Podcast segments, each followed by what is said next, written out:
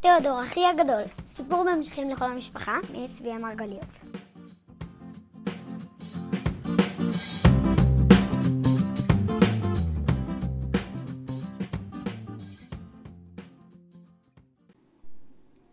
אחרי שהבטחתי לתיאודור לא לספר לאף אחד את מה שהוא עומד לגלות לי, תיאודור חזר לספר. אחרי שמר וגברת ניילס לימדו את תיאודור את כל הדברים המפליאים שהם לימדו אותו, כולם כבר היו מאוד עייפים. הם חזרו מהסיור בכוכב עם הסנאים הסיאמיים ופרשו לסלון כדי לנוח. הסלון היה מרווח ומלכותי מאוד, מאוד מאוד אפילו. היו שם שטיחים מיותרים, נברשות מבריקות, ומספיק מקום בכדי לארח שכונה שלמה של גבירות ואדונים. נניח בשביל קונצרט. בזמן ארוחת הערב חשב תיאודור שאולי מר וגברת ניילס מרגישים קצת בודדים בתוך הסלון המפואר הזה. הוא היה גדול מדי בשביל ארוחת ערב פשוטה של שלושה אנשים, ועוד יותר גדול מדי בשביל שניים. אחרי כל מה שמר וגברת ניילס עשו עבור תיאודור, גם הוא רצה לעשות משהו עבורם. הוא חשב אולי להזמין אותם אליו הביתה. כלומר, אלינו. אלא שאז תיאודור ראה משהו שקטע לו לחלוטין את חוט המחשבה. אפילו נתקע לו קצת ביסקוויט בגרון. מעל האח, בעבר השני של הסלון, היה תלוי דיוקן ענק של גברת ניילס. טוב, זה לא כל כך מפתיע שבסלון שכזה יש דיוקן ענק של גברת ניילס. אחרי הכל זה הסלון שלה. בכל זאת, הדיוקן השאיר את תיאודור עם פה פעור לרווחה. הייתי יפה בצעירותי, לא כן? את הדיוקן הזה צייר הדוכס מבריסטול לפני כמעט 310 שנים, אמרה גברת ניילס. תיאודור לא ידע מה להגיד על זה, הוא רק שתק וחייך בנימוס. גברת ניילס חשבה שזה מאוד מנומס מצידו. אתה נער נבון ונחמד מאוד, אמרה. חבל שלא תוכל להישאר איתנו מעט. החלל החיצון הוא מרתק מאוד, ובכל זאת, אחרי 292 שנה מתחילים לרצות קצת חברה. לבסוף תיאודור הרגיש שהדיבור חוזר אליו. אני האורח הראשון שלכם מאז שבניתם את הספינה? שאל. אדון וגברת ניילס הסתכלו זה בזו. כן, אמר מר ניילס, אפשר לומר. לפני 280 שנה הייתה כאן מישהי, אמרה גברת ניילס.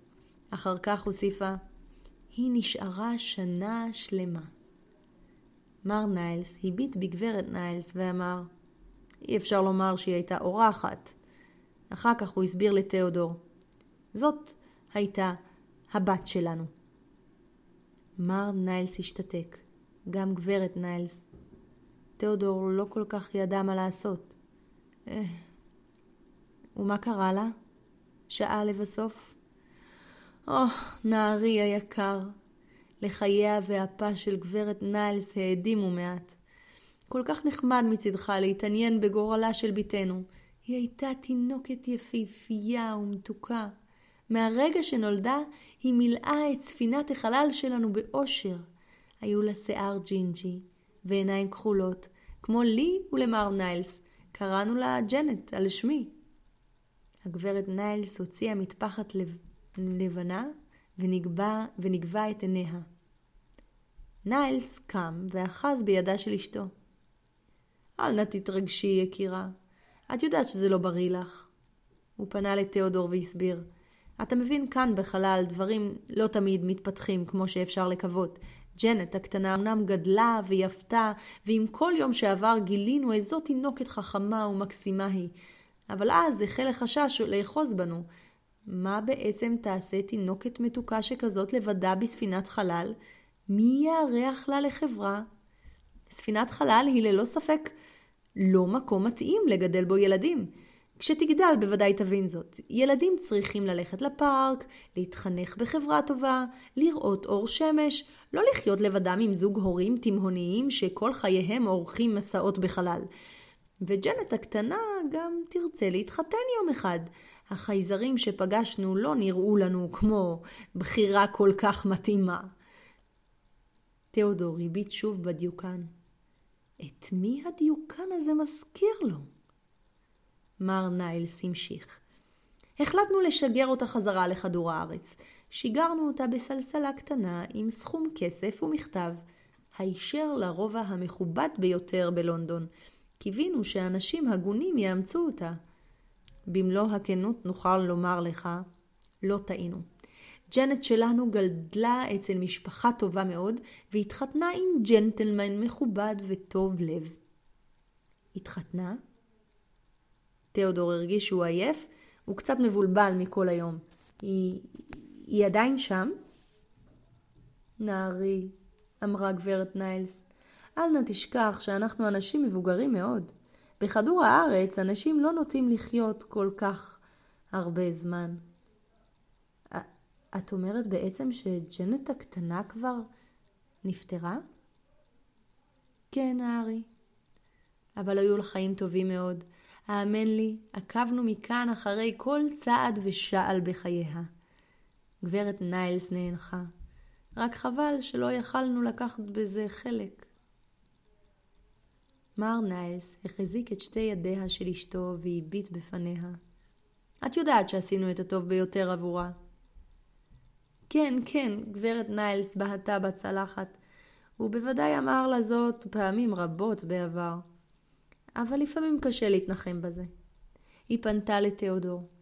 אתה מבין, הארי, אנחנו עדיין עוקבים תמיד אחרי הצאצאים שלנו, כמעט בכל יום.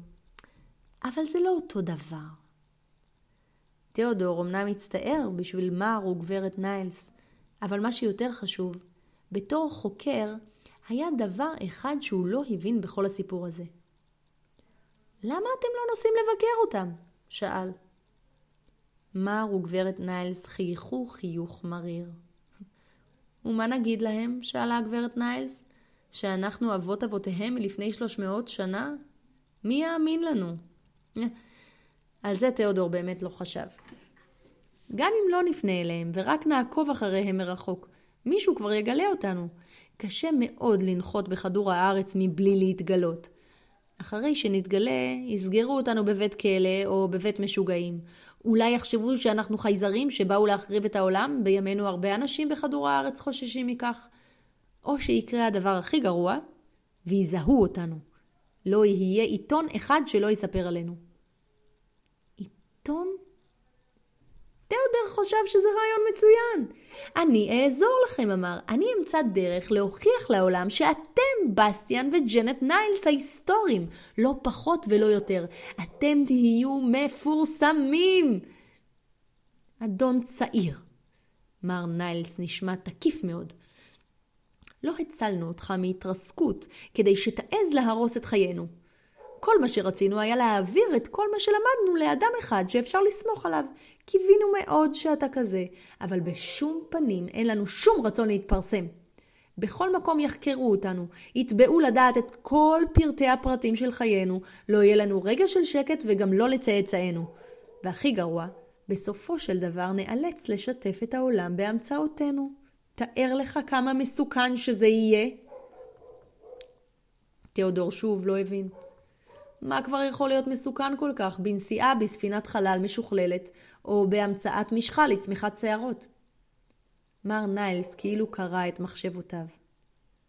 תיאודור, יקירי, אתה עוד צעיר מאוד. אינך יודע כמה מסוכנות יכולות להיות המצאות חדשות עבור המין האנושי. אם אנשים רעים יגלו את המכונה, או איך שאתה קורא לה, אימג'ינטוס ג'ורנוס, הם עלולים להשתמש בה לרעה כנגד אנשים חלשים יותר. במקום לגלות איך מכינים משחה לצמיחת שערות, הם ישתמשו בכוכבים החדשים שהם יגלו כדי להמציא דברים מזיקים. למשל, נשק חדש. עלולות להתפתח בחלל מלחמות רציניות מאוד, וזה, תיאודור, יכול להיות מסוכן מאוד עבור העולם האהוב שלנו. תיאודור שתק. לאט לאט הוא הרגיש איך הוא מתחיל להבין את כל העניין. הוא לעולם לא יוכל לגלות לאיש על האימג'ינטוס ג'ורנוס שלו. בסטיאן וג'נט לעולם לא יוכלו לחזור לכדור הארץ. המצאות הן דבר מסוכן. המדענים הגדולים באמת צריכים להסתיר את התגליות הכי מדהימות שלהם, אפילו להסתתר בעצמם. תיאודור הרגיש שהוא נהיה עצוב מאוד. גם בסטיאן וג'נט שתקו. הם ישבו כך שעה ארוכה. תיאודור בהה בדיוקן היפה של ג'נט, והיה עצוב מאוד. לבסוף, ללא לומר דבר, ג'נט קמה ויצאה מהסלון. כשחזרה, היא הביאה עימה תמונות. אתה רואה? אמרה, כשהיא מניחה מול תיאודור תמונות קטנטנות של שני ילדים, אחד בן שלוש בערך והשני תינוק. אלו הם פדרו וג'וזף, הצאצאים האחרונים שנולדו לנו, דור עשירי. הם חיים בצ'ילה.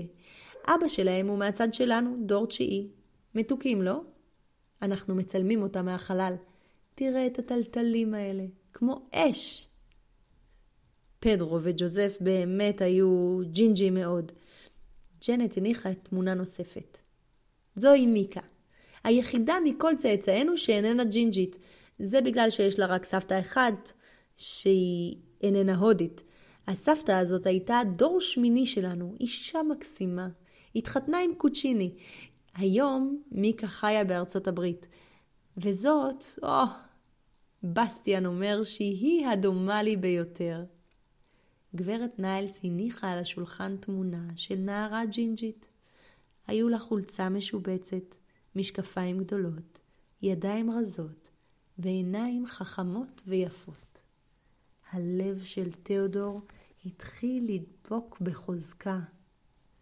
שירי! קרא תיאודור. שירי סמואל! מר וגברת ניילס היו מופתעים מאוד. למען האמת, גם תיאודור. הוא הביט שוב אל עבר הדיוקן. שירי באמת הייתה דומה לסבתא רבא רבא רבא רבא שלה. איך הוא לא הבין את זה קודם?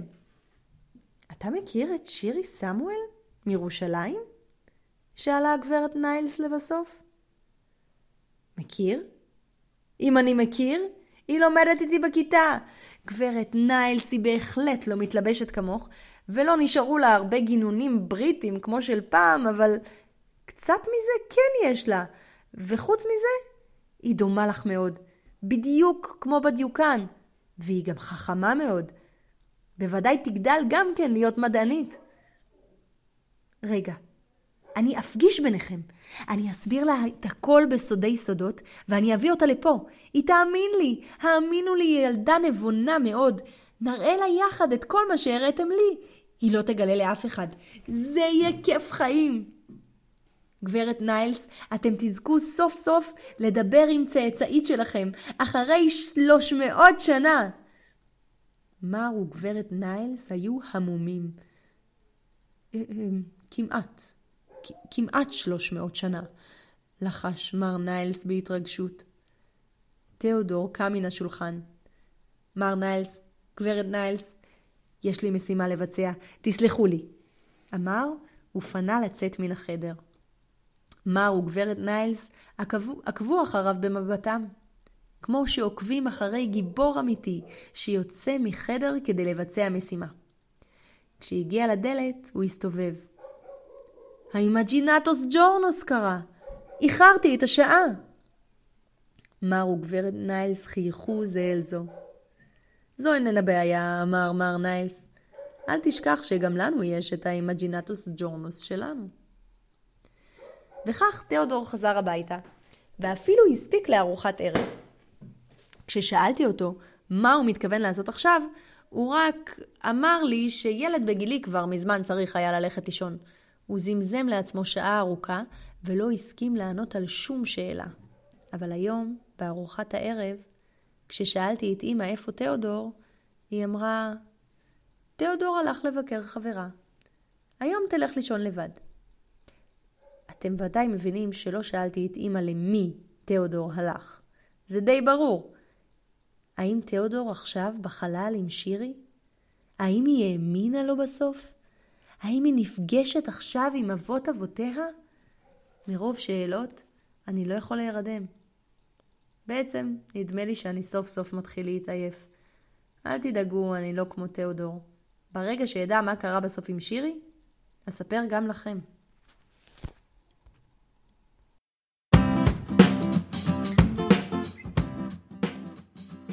ניפגש בפרק הבא.